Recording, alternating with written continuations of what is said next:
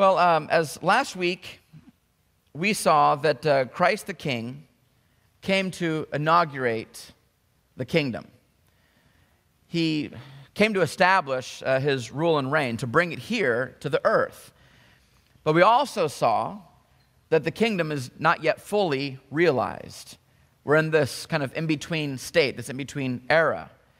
We compared this age that we live in now, the age from the cross until when Christ returns, we compared it to the time frame between World War II's D Day, when uh, the war was effectively decided, uh, and the actual end of the war, which was V Day, just a few months later.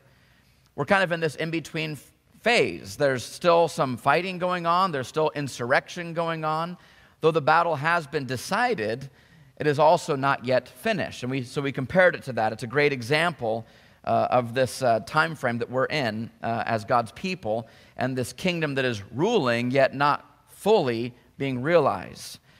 And um, like the people who were living in that time between D Day and V Day, it's true that the war did shift, but it also didn't mean that everyone just sat back and waited for the war to actually end. It wasn't like that D Day came and said, oh, the war's been decided. We can just kind of relax now. That wasn't the case at all. Something still had to be done, even though it had been decided, but there was still work to be done. As a matter of fact, it actually gave them an urgency to fight even harder. There was kind of an inspiration, a motivation to do something so they could really make sure that they could seal the deal, so to speak. And for us now, we live in this age of victory after Christ's death and resurrection. And yet we're still in this age. And as people of his kingdom, his army, so to speak, do we just sit back and just wait for V Day to come? Do we just wait for the second coming of Christ since we know it's going to happen? We know it's in the future. He's promised. So do we just sit back and say, well, now we can just hang out as Christians? We know the battle's been won, so there's nothing much for us to do. Is there anything that we must be doing up until V Day? Today, as we look at what it means to be people of his kingdom as we live in this present age, we're going to see that there is much for us to do. Even though, yes, the war has been won, the battle's been won, but it doesn't mean at all that we as Christians just sit back and wait because, well, God's sovereign. We know it's going to happen, so we don't have to do anything. No, we know that is not true. There's an urgency now, church. An urgency now that we, as His people, as the people of His kingdom, the people in the Lord's army, there is much work to be done not to ensure that the war is won, but because the war has been won, and yet there is still insurrection, the enemy and sin. There's still death in this life. There's work to be done for us. So I want to pray, and as we jump into this texture, I hope that we are encouraged, inspired, motivated to see that because we live on this side of D Day, now we actually have great motivation and great hope to, to fight this battle in our own lives and in the lives of the people around us. So let's pray and ask the Lord to help us this morning to hear His word, believe His word, have His word go to work in our hearts, to transform uh, our minds, our hearts, and our actions for the glory of God and His kingdom.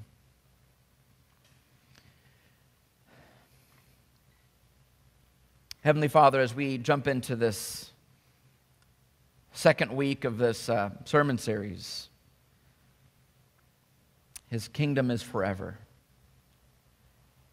we want to have come to mind these truths that, that do tell us and ensure us that your kingdom is indeed forever. That the battle has been decided. Your son has conquered. Sin and death have been put to shame openly, publicly. But yet, sin and death still fights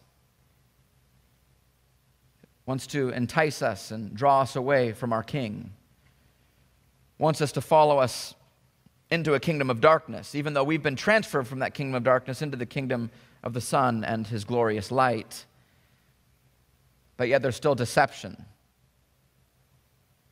The deception that gets us in our hearts to wander from truth, to follow the lusts of our flesh, the pride of life, to go after things of this world to sit back and just sit on our hands and, expect that other Christians will do the work, and we don't have to. But God, we want to be people of victory. As we've been saying earlier, your name is victory. And we want to live our life under that banner of victory. As we saw last week, we want to live our lives under that banner of victory. Because you have set us free, we are free indeed. And we want to no longer follow after the lust of the flesh. We no longer want to make excuses for why we continue in the same old sin over and over and over. If we've been set free from sin, if we've died to sin, then we say to sin, we say to death, You're dead to me. I owe you nothing. I'm obligated n- nothing to you whatsoever because I've been freed from that bondage, that sin. And we're now alive to Christ our King. And the banner over us is his victory. It's the flag of his kingdom that we fly overhead. So help us, Lord, to believe these truths, these promises, that your promises would be our constitution, that that would be the flag that we pledge allegiance to. It would be what we declare as our law, our ways, and what rules and reigns in our hearts. Help us, O Lord. We love you, we thank you, and it's in the mighty name of Jesus, our King, we pray. Amen. Well, Matthew chapter 24, we're going to be looking just at one verse that's going to set the, the tone for this particular sermon today. This is an absolutely incredible verse. I think one that we can read through as we read through the Gospel of Matthew and we can maybe quickly gloss over. But there's so much to, to see in this one little verse. Matthew chapter 24, verse 14, Jesus says, This gospel of the kingdom, the good news of the kingdom, this kingdom that's forever, this kingdom that has no end, the good news of this kingdom this kingdom that has come in and liberated us from the kingdom of darkness, the kingdom of sin, the kingdom of death. That good news of the kingdom will be proclaimed throughout the whole world as a testimony to all nations. And then, then the end will come.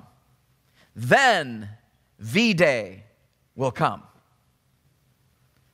But the gospel of the kingdom must first be proclaimed to the ends of the earth, to all nations. And until that happens, V Day will not come. But as that happens, and when that happens, then the end will come. That day. The Bible sometimes just shortens the day of the Lord to those two words, that day. That capital D day that day, V Day, when that day comes, will be after the gospel of the kingdom is proclaimed throughout the whole world as a testimony to all nations. So Jesus here tells us ahead of time, while he was still on the earth, so he had already brought the kingdom, but yet he told us plainly, even though he brought the kingdom, that the very end, the, to- the total reign and rule of the kingdom was not yet to come. So even though he brought it and said, The kingdom of, of, of heaven has come upon you, but yet he also says that first, the gospel of that kingdom, that kingdom that has come, must be proclaimed for the kingdom to come in totality. And that will be at a later time. But first, he says, the good news of this newly inaugurated kingdom must be proclaimed throughout the whole world. And so, even as he ushers in D Day at the cross, through his life and teaching, his death, his resurrection, the battle, yes, has been decided, but we now live in this present but not permanent reality. This is not permanent. Yes, the kingdom is here. We've been freed from sin. We live in victory because of Christ. But yet, this current iteration of how we're living is not permanent. The reality will continue, this reality will continue until the whole world has heard the good news that the kingdom indeed has come. Not only will this age continue until the world has heard that good news, but this age will continue so that the whole world hears the good news. You see the difference there. this age is going to continue until the whole world hears the good news. Because that's the desire of God, is so the whole world would hear the good news. That every nation would be represented in the kingdom of God from every tongue and tribe. But also, the Lord is going to put off V Day so that people from every tongue, tribe, and nation can hear the good news. If the Lord returned right now, church, many people from many tongues, tribes, and nations would not hear of the gospel. And they'd find themselves living separated from God forevermore in the fires of hell. But God's desire is that he would put off his second coming so that people from every tongue, tribe, and nation, those who currently are living in rebellion against God, would have the opportunity to hear the name of Jesus, to repent and be saved. So it's God's mercy it's God's mercy and grace that He puts off His V Day so that more people could come to saving faith in Christ. And since the kingdom of God is not yet here in totality, in every single aspect, I should say, there are still these hot spots, so to speak, still insurrections of sin and evil and death in whole people groups across the world, in governments of nations, but also in the hearts of hundreds of thousands and millions even billions of people. There's still insurrection of sin and death that still goes on in this age. And so it's his desire to see the good news preached to all. And so we have to consider then if the kingdom is here, but it's also not yet, and if the gospel of the kingdom has to be declared throughout the whole world during this in between age, how then does the kingdom expand in territory, in its rule, in its reign, in its dominion? We see in Luke chapter 13 a great parable that shows us the nature of the kingdom of God. Jesus said, therefore, in Luke 13, verse 18 through 21, he says, What is the kingdom of God like? To what shall I compare it to? How, how can I explain the kingdom of God to you? Since you can't see it, you people don't understand it, how, what can I use to explain to you what the kingdom of God is like. Jesus was, was very gracious to us in his teaching. He really got down to our level and used very simple things so that we could understand. Very gracious, very merciful towards us. So he uses this example. Well, the kingdom, it's like a grain of mustard seed. It's a tiny little seed that a man took and sowed in his garden. And it grew and it became a tree and the birds of the air made nests in its branches. And again he said, To what shall I compare the kingdom of God? How can I explain this to you guys? Well, it's like leaven that a woman took and hid in three measures of flour until it was all leavened. So Jesus uses these two examples. First, he says it's like a seed, he also says it's like leaven. The first is maybe more common to us. It's like a seed. The kingdom of God begins very small, very simple hard to even see, but it grows. Slowly, but surely it grows. It needs to be watered, needs to be fertilized, but it does spread and it grows. Oftentimes you can't see it spread, even while it's in the ground. You don't know if it's actually sprouting, but you water, you fertilize. The very nature of the kingdom is like that. It spreads if it's cultivated but also leaven, something that is maybe not as common to us. Uh, for some of you who maybe make your own bread at home, you might understand this, but leaven is any substance, like yeast, for instance, that causes bread dough to rise and to actually change, to transform. It works from within the lump of dough. You only need a tiny bit of yeast or something, and you hide it, so to speak, in this dough. You can't see it go to work but leaven or yeast, it, it, it, spreads throughout the whole lump of dough and it goes to the very edges until the whole entire lump is actually consumed. It's all been leavened. It's very thorough, the work of leaven. Every single corner of the dough is touched by this leaven, even though it starts very small. And such, Jesus says, is the kingdom of God. It not only grows like the mustard seed, it grows tall into a towering tree, something you can see, and expands and even gives a home to the birds of the air, but it also spreads in totality. It's all encompassing, it is thorough in its work. It's not just visible, but it's thorough. It is complete, and it will go to the very edges of anything that it touches. It will expand. In other words, it grows in height, depth, width, and length. It covers everything in its time. Now, here's some great news, some good news that makes this cultivation and growth and spread of the gospel of the kingdom of God even possible. So I love this D Day example that we use because it gives us a great picture of the current battle that we're in. See, on D Day, back in World War II, the Western Front of the war was breached by the Allied forces. At that time, Nazi Germany was fighting on the Eastern Front against Russia, but they held the Western Front. There was no Allied forces coming in from the West, so Germany was able just to fight on one side. They weren't surrounded because they held that Western Front very strongly. And on D Day, that's when those, those beaches at Normandy were, were breached. And all of a sudden, Nazi Germany had a war to fight on two sides of them. And that's what crippled them. They could not keep up their territory. They did not have the resources to fight a, a battle on two fronts. That's what decided the war. The enemy lines were breached.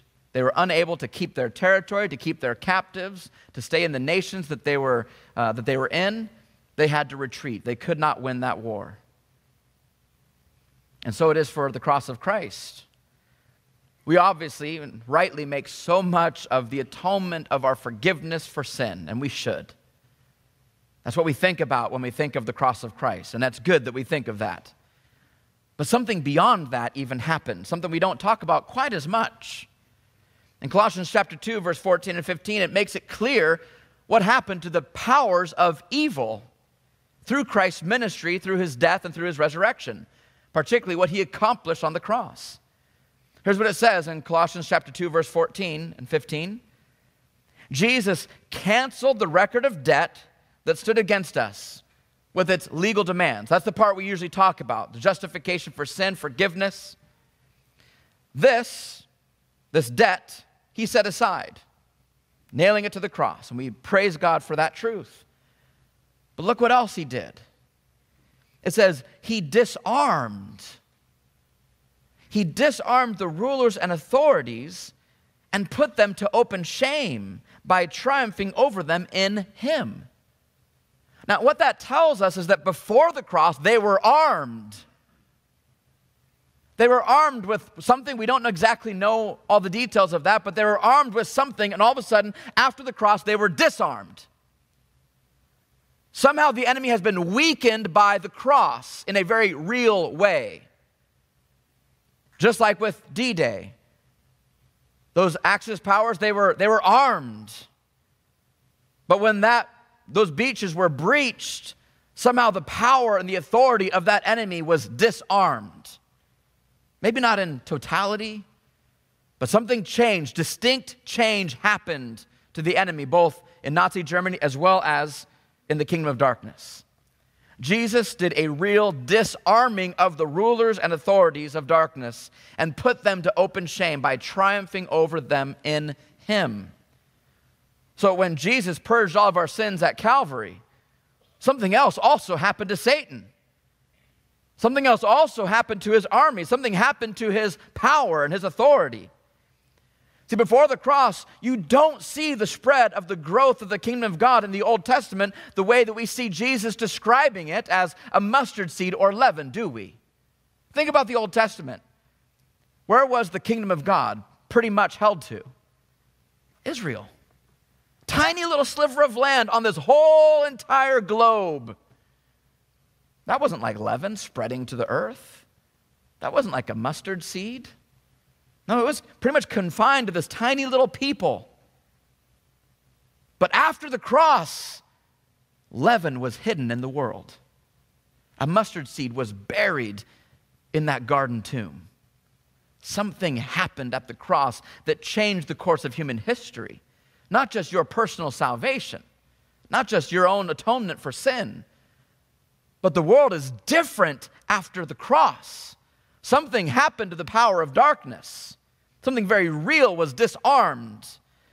Before the cross, Satan had a hold on the nations, he held them captive with his armed deceit, just like Nazi Germany. But the cross changed that. The cross disarmed the enemy. The cross changed everything, church. To use our D Day example, the cross broke down the western front of the enemy. He no longer had the hold over the nations that he once had. The evil one lost his authority to keep his, the people back from God. He could not deceive the nations any longer. But he was bound, handcuffed by what Jesus did. He was crippled. He received the mortal head wound that was promised in Genesis chapter 3.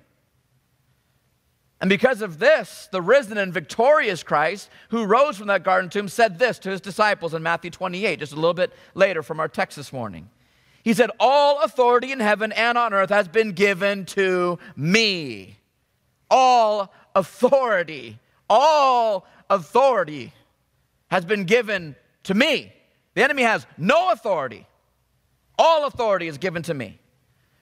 Satan's illegitimate power over the nations has been wrested from him and placed into the hands of the legitimate king, the Lord and Savior, Jesus Christ, our Lord and Savior, our King of Kings, the Savior of the world. Now, that's the beginning statement of what we call the Great Commission. The Great Commission, when Jesus gives us the command to go, therefore. Now, before I read the rest of that Great Commission, I want to look a little more closely at this context of the Great Commission because in Scripture it's important for us to recognize certain, um, call them maybe literary devices or certain things that pop up in Scripture. This particular one I want us to notice is what we call, two couple big words, the indicative and the imperative. Sometimes I call them the because and the therefore. But this is so important for us to understand. You can follow along in your notes here too because I have this written down for you. But the indicative is the truth so, the indicative object or item in Scripture is the truth that our foundation is set upon. That's the indicative. Indicative means it's an indicator, it's a sign, it's an anchor for us. It's something we look at as our hope, our inspiration, our foundation. And the imperative is the command. Because of this sign, because of this indicator, because of this truth, because of this promise, because of this reality, then therefore we must do this. It's imperative that we follow up on that indicative because of this great truth, and therefore this is what we're to do now. Because of this, then therefore this. So, because of this indicative truth, because Jesus says, All authority has been given to me, because you can look at that sign, that indicator of truth, then therefore it is imperative that you must do this in verse 19 go. Because all authority has been given to me, I want you now to go. But you don't go in your own authority. You don't go in fear of the enemy and his authority because he has none. You go because I have authority and I give you the keys to the kingdom, and the gates of hell will not prevail against you. Because of that indicative truth, because of that, then therefore you now can go into all the nations. You can make disciples of all nations, baptizing them in the name of the Father, the Son, and the Holy Spirit, teaching them to observe all that I have commanded you. Because of that great truth that I have all authority and I've broken the back of the enemy, then therefore now you can go in my authority. But we have to understand we don't go in our authority. That's why knowing the indicative truth, because, is so important. If we don't know that indicative, we don't know that because, then we're going to go in fear and trembling. We're going to keep quiet because we, we think that, well, there's no way that my friend would ever hear the gospel because they're just so lost. Well, you're forgetting about the because. You're forgetting about that indicative truth that the power of darkness has been broken. So we don't have to go in fear. No, we go in confidence and faith and boldness because the enemy has lost his power. And so we can now therefore go. Because Jesus gives of the kingdom, then therefore we can know that the gates of hell will not prevail against the church. We're now able to do this because of Christ's victory over Satan, who had up until then long blinded the nations. We can engage in successful mission in our homes, in our workplace, in our schools, as we pray for the people that we love, as we pray for opportunities to share the gospel with them, we can engage in successful mission all over the world, bringing the good news of the freedom of captivity to those who had long been under the chains of sin and unbelief. We don't have to fear that any longer. I mean, think about right after the cross, after the resurrection of Christ and his ascension into heaven, the missionary journeys of the Apostle Paul. He went out to all these pagan territories of Asia Minor, Greece, and Rome.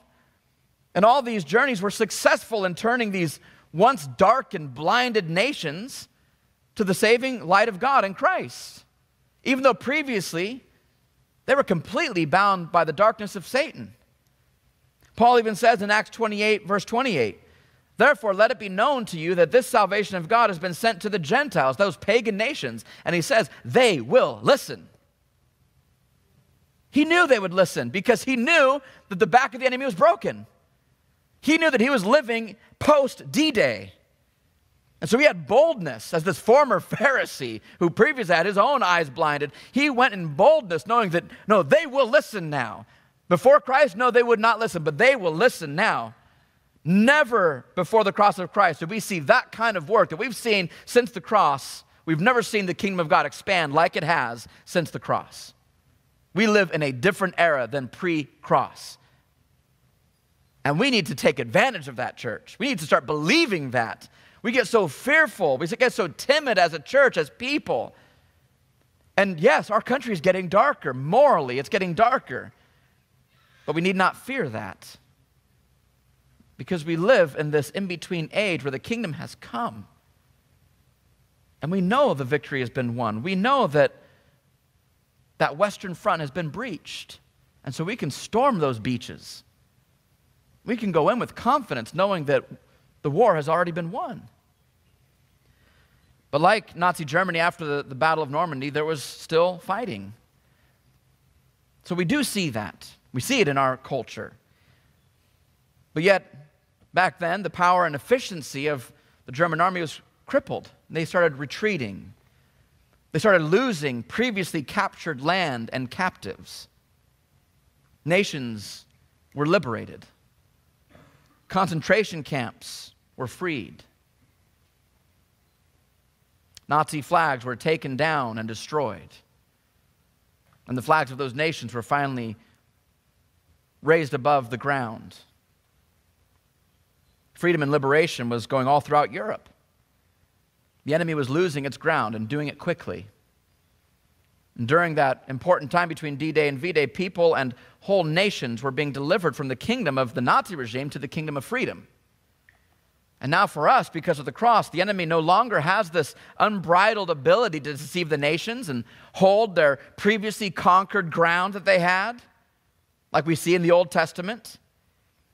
Nations, whole nations are seeing the light of Christ in the last 2,000 years and even now today.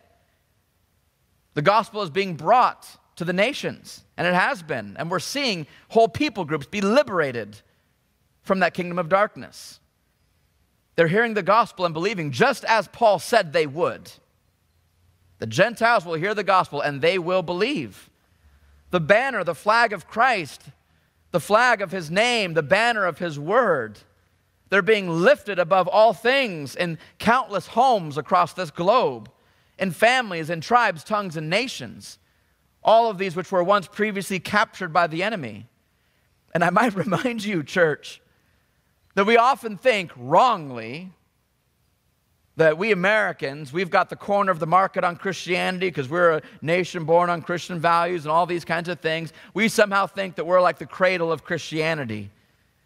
But no, church, 2019 North America is actually the ends of the earth that was spoken of in Acts chapter 1. We are here. You have your salvation because some Middle Eastern Christians believed that the back of the enemy was broken.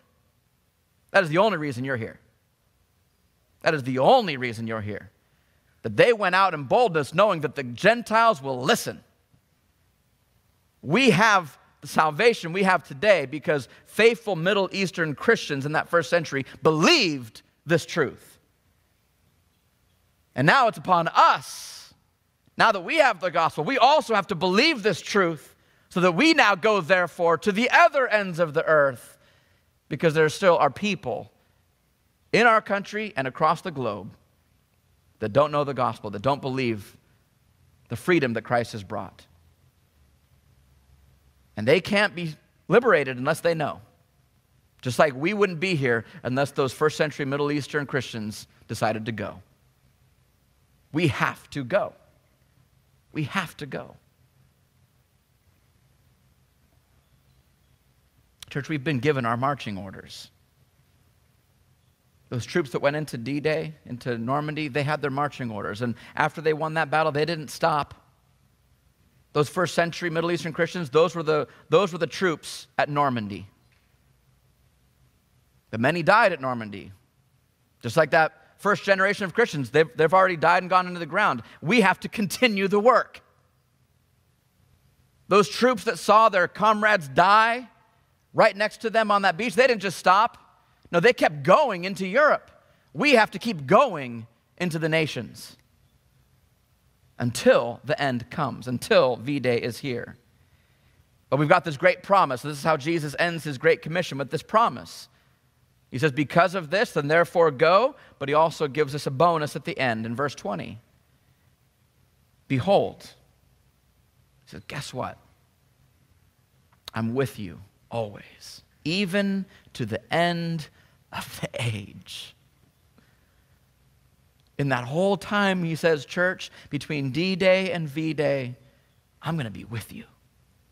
You don't go alone. You don't go in your own authority. You don't have to go fearful, like, I don't know how to share the gospel. My friends aren't going to listen. No, no, no, no. No, I'm going with you. I go with you, even to the end of the age that he spoke about in Matthew 24. As long as the gospel is going out to the nations, I will be with you. So, how does God plan on accomplishing this? In John 20, verse 19 through 22, this is after he died and he rose and he meets up with the disciples. It says, On the evening of that day, the first day of the week, the doors were locked where the disciples were for fear of the Jews. They were afraid. Jesus was killed. The Jews were looking for the disciples, so they were afraid, locking themselves in a room. And Jesus came and stood among them. Even though the door was locked, he made him, found himself in the room, and he said, Peace be with you. Notice he doesn't scold them for hiding. He doesn't belittle them for having fear.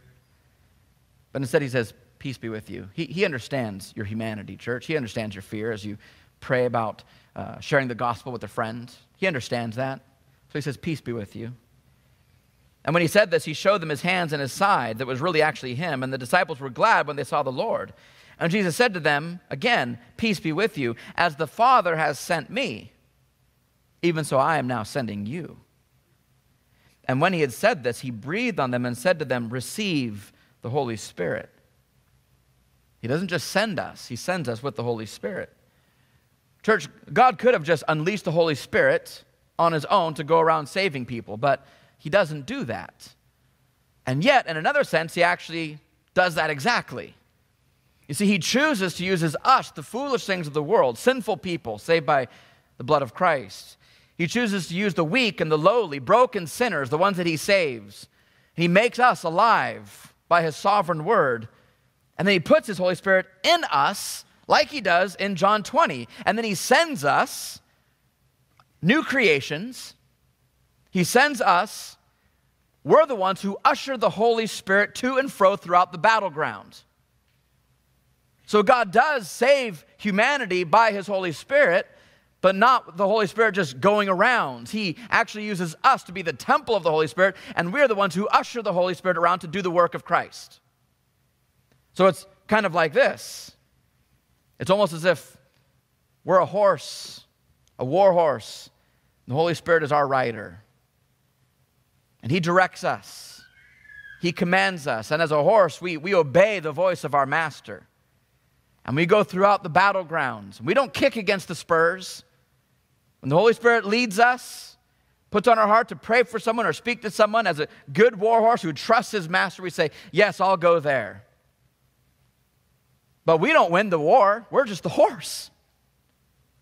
It's the Holy Spirit who does the battle. He's the one who rides upon us. He's the one who, who dwells inside of our hearts and leads us into battle. But it's He, through His Word, who does the conquering. This is not by our own might, not by our own power, not by our own wisdom or persuasive skills, but it's only by the power of the Holy Spirit working in and through us. That's how he wins this war. That's how he sees the kingdom spread. Second Corinthians tells us that we've become ambassadors of reconciliation. He makes us priests in the kingdom. We're to let our light shine before men so people would glorify their Father in heaven. John Calvin said it's the task of the church to make the invisible kingdom visible. It is our job to display the kingdom of heaven. But remembering it is not up to us, our depth of intellect, our knowledge of the scriptures, our ability to argue and prove points. That's not what saves people. Church, make no mistake, you cannot save people. That is not your task. Only the Word of God, working by the power of the Holy Spirit, can do that. It is only you by, by being the war horse, obeying the Holy Spirit. And the Holy Spirit is the one who wields the Word of God, the sword of the Spirit. As we go and we obey the leading of the Holy Spirit going into our life, into our classrooms, into our workplaces, into our families, into our family events, especially now during the holidays, and we go as an obedient war horse we say, We will go where you lead us because we trust you, our master. And the Holy Spirit wields that sword of the Spirit through us, yes. We have to open our mouths, but we trust that it is His ability to do battle with the Word of God. It's not our ability. We're just, we're willing participants, being able to see the work of God and the kingdom expand and grow through the work of the Holy Spirit in our lives and through our lives. Success in evangelism, church, is not conversion, because that's not up to you. Your success in evangelism is just simply obedience. You just obey your master. You just obey the Holy Spirit riding upon you, the war horse. You let him do the work of conversion. You just simply obey. You just go and therefore. That's our task. In Romans chapter 10, we read this a couple weeks ago before Casey preached. Romans chapter 10, verse 13 says, Everyone who calls on the name of the Lord will be saved. But how then will they call on him whom they have not believed? It's not possible. How can people be freed from the, the captivity of darkness if they have not even been declared the freedom that they have? How are they to believe in him of whom they've never heard? How are they to hear without someone preaching? How are they to preach unless they're sent? As it's written, how beautiful are the feet of those who preach the good news. But they've not all obeyed the gospel, for Isaiah says, Lord, who's believed what he has heard from us? But faith comes from hearing, and hearing comes from the word of God. The captives can't be set free unless we go. We have to go. It means for us that God and his kingdom, they're invisible. How do you and I make the kingdom of God visible? How do we display the kingdom of God? It means that right now we ought to learn how to have dominion over our own lives, just as that command was given to Adam. How do we have dominion over our own lives, our emotions, our bank accounts, our relationships, how we treat other people, how we speak to other people? We need to pray for the leadership and the transforming power of the Holy Spirit and the gospel to teach us how to have self control and dominion over our lives so we can put on display what the kingdom looks like in a family in relationships, at a workplace. We have to learn to obey our master so that we can put the kingdom of heaven on display. Because otherwise, it'll remain invisible to those in this world who are blinded by darkness. So, what does it look like for you to bring the kingdom to your school, to your job, in your attitude, in your family, your marriage, in your neighborhood? from every nation to every nation. Every church must be a sending church, and every Christian must be a sent Christian. Doesn't mean you're going to go across the globe, but it might mean you go across the street. Every Christian must be a sent Christian. And so, going back to Matthew chapter 24, Verse 14 the gospel of the kingdom will be proclaimed throughout the whole world as a testimony to all nations, and then the end will come. I want to paint a picture for you. Actually, I'm going to let Job paint a picture for you of the end. How does it end? In Job 19, verse 25, Job says this I know that my Redeemer lives, and at the last he will stand upon the earth. And after my skin has been thus destroyed, after I die, yet in my flesh, in that same body that dies and is destroyed, in my flesh, I'm going to see God, whom I shall see for myself, and my eyes shall behold, and not another person's eyes. This is curious to me. Because Job says, My skin's going to be destroyed. But yet, in my own flesh, with my own eyes, no one else's, these very eyes that I'm speaking with right now, I'm going to see God. And he's going to stand upon the earth. And he says, My heart faints within me. Something we take for granted in this text is this is that, see, Job lived during the time of Abraham, sometime around the patriarchs.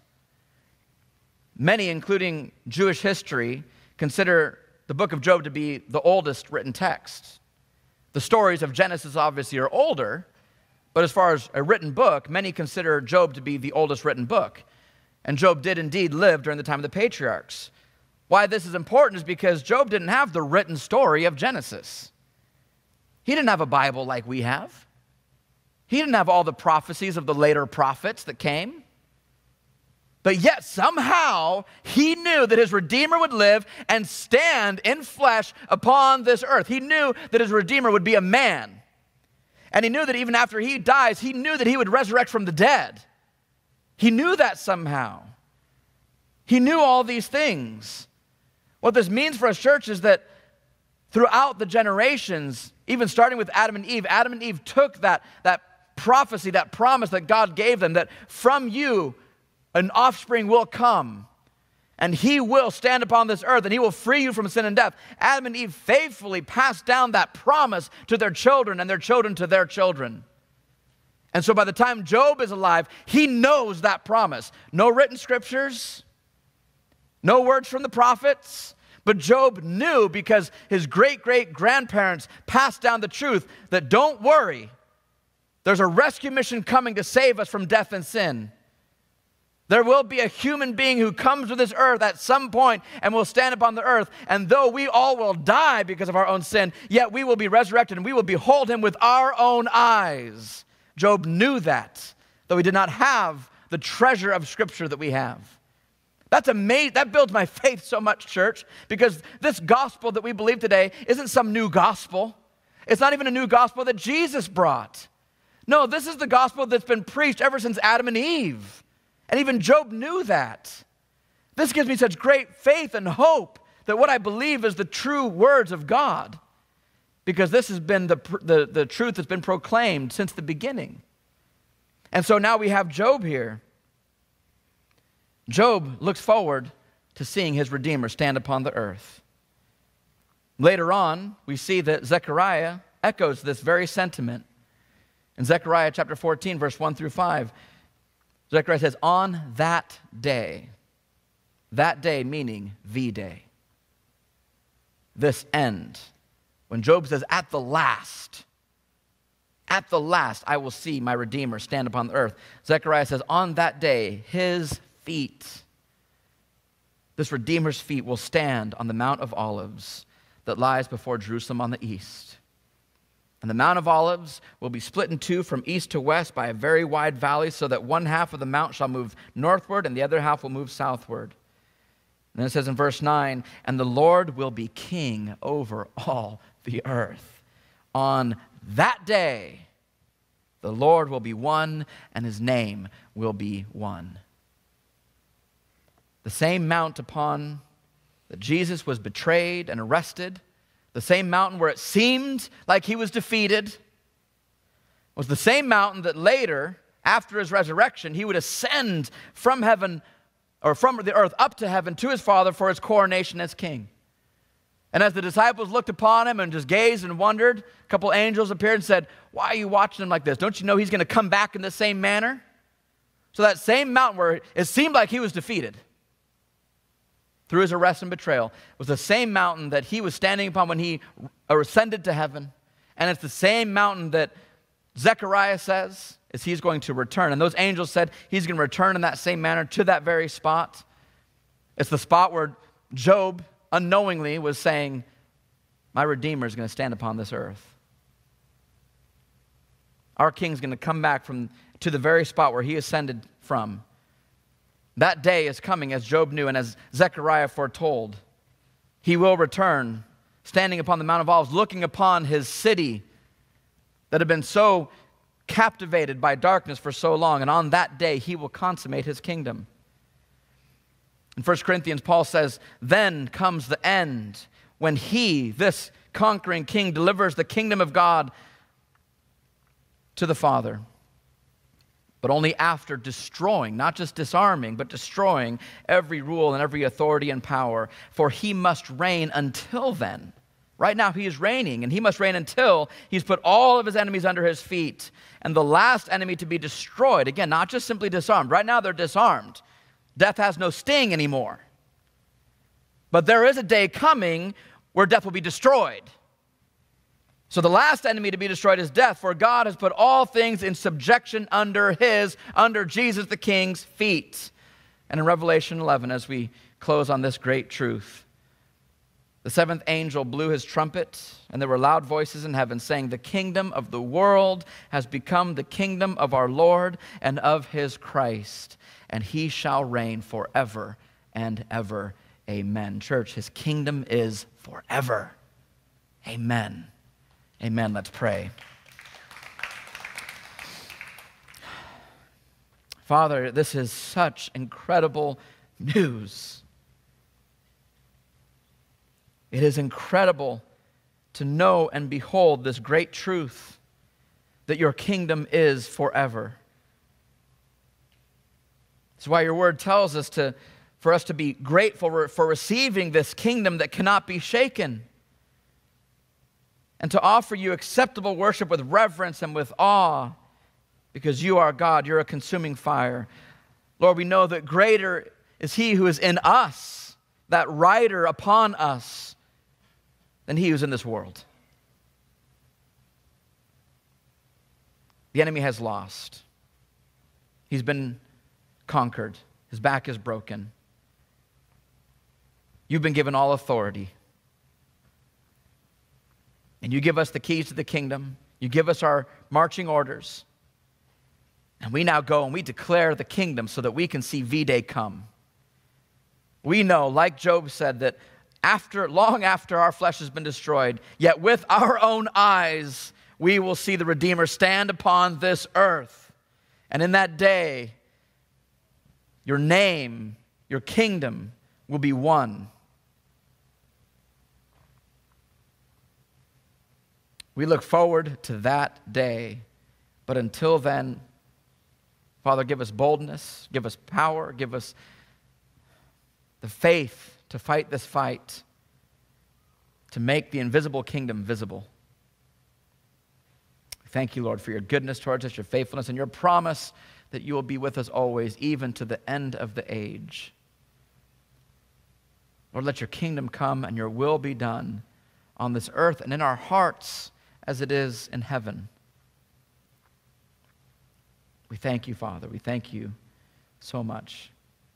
We love you. It's in the mighty name of Jesus we pray. Amen. Amen.